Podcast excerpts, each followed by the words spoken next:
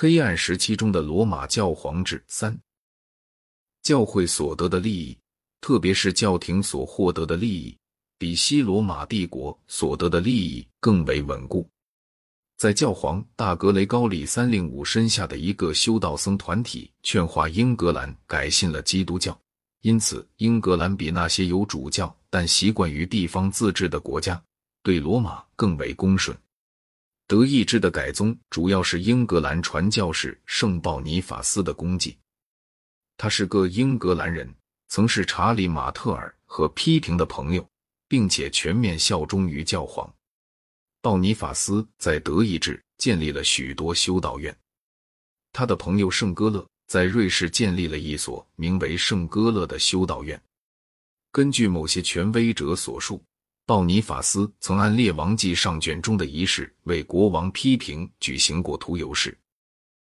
圣鲍尼法斯的原籍是德问州，受教育于艾克塞特和温彻斯特。他于公元716年去弗利西亚，但不久即返回。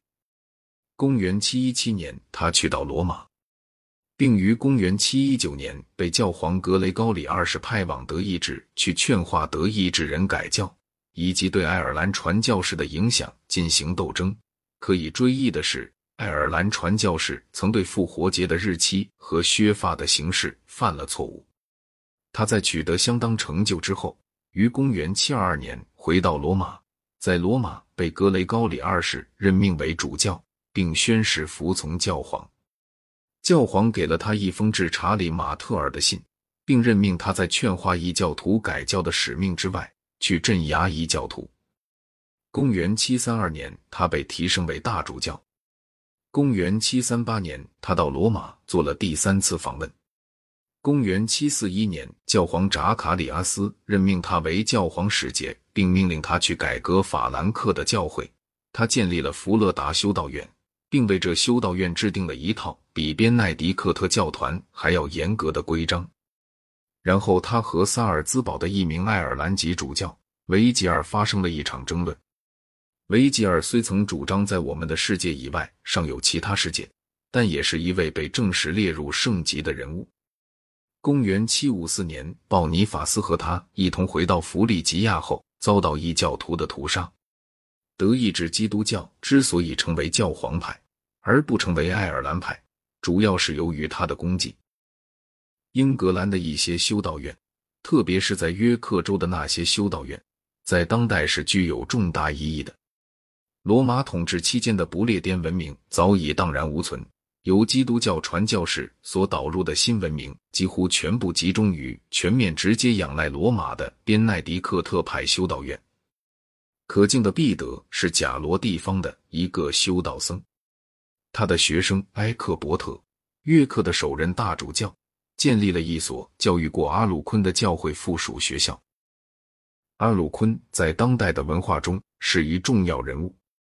公元七八零年，他于前往罗马途中，在帕尔马夜见了查理曼皇帝，雇他教法兰克人拉丁语和教育皇帝的家属。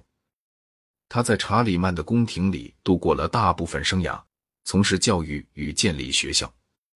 晚年，他当了图尔迪圣马丁修道院院长。他著了一些书，包括一本用韵文写的《约克教会史》。皇帝虽然没受过教育，却深信教化之功。他暂时缓和了黑暗时代中的黑暗，但他在这方面的工作却为时很短。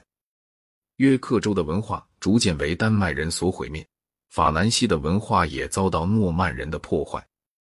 萨拉森人袭击了意大利南部，攻克了西西里，并甚而于公元846年袭击了罗马。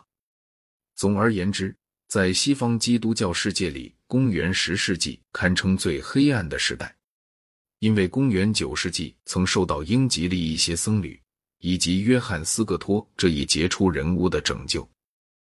查理曼死后，加洛林王朝的衰退以及查理曼帝国的分裂。首先为教廷带来了利益。教皇尼古拉一世（公元858至867年）曾把教皇的权力提到前所未有的高度。他和东西两罗马帝国的皇帝们，和法兰西秃头王查理，和洛林王罗塔二世，以及几乎全体基督教国家的主教们发生过争执。然而，几乎在所有的争执中，他都取得了胜利。许多地区的僧侣早已依附于地方诸侯，于是他便着手扭转这种局面。他的两大争端是关于罗塔二世的离婚事件和关于君士坦丁堡大主教伊格纳修斯的非法罢免事件。贯穿整个中世纪时期，教会的势力经常干预皇室的离婚问题。国王都是些刚愎自用的人，他们认为婚姻的不可解除是一项只限于臣民的教规。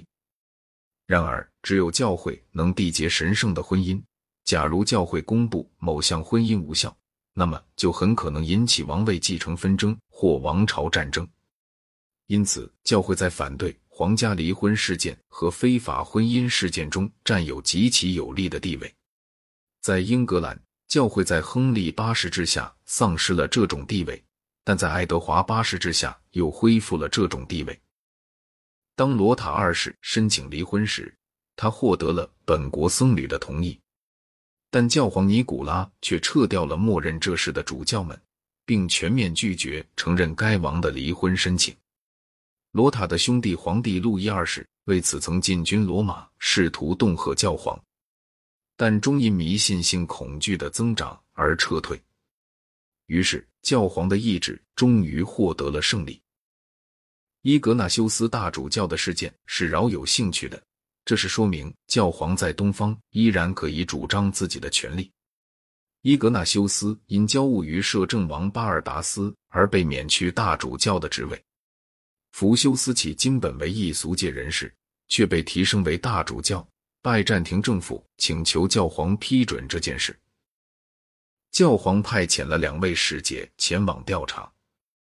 他们到达君士坦丁堡之后，因受到恫吓，进而同意了继承事实。这件事曾在教皇前隐瞒了一段时期，但当教皇得悉这件事后，他便采取了断然的措施。并在罗马召集了一次宗教会议来讨论这个问题。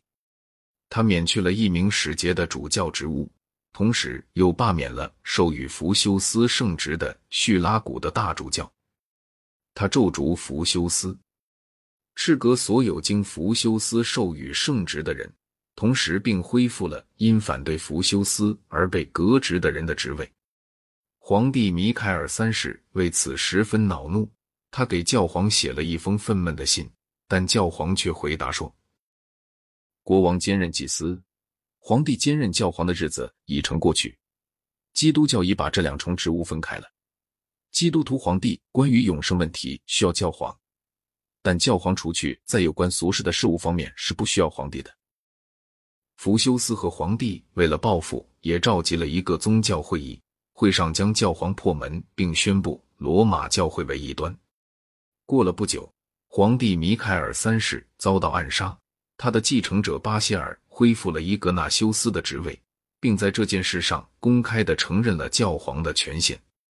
这一胜利发生于尼古拉死后不久，而又几乎完全归功于宫廷革命的爆发。伊格纳修斯死后，福修斯重新当了大主教，从而扩大了东方教会和西方教会间的裂痕。因此。假如从长远着想，尼古拉在这件事上的政策不能说是胜利的。尼古拉把自己的意志强加于主教们，比强加于国王们更为困难。大主教们认为自己是非常伟大的人物，他们是不肯驯服于一个教会的君主的。然而，尼古拉却主张主教的存在主要归功于教皇。当他在世时，他总算大致上成功的普及了这种见解。在这些世纪里，有过主教应该如何任命的重大疑问。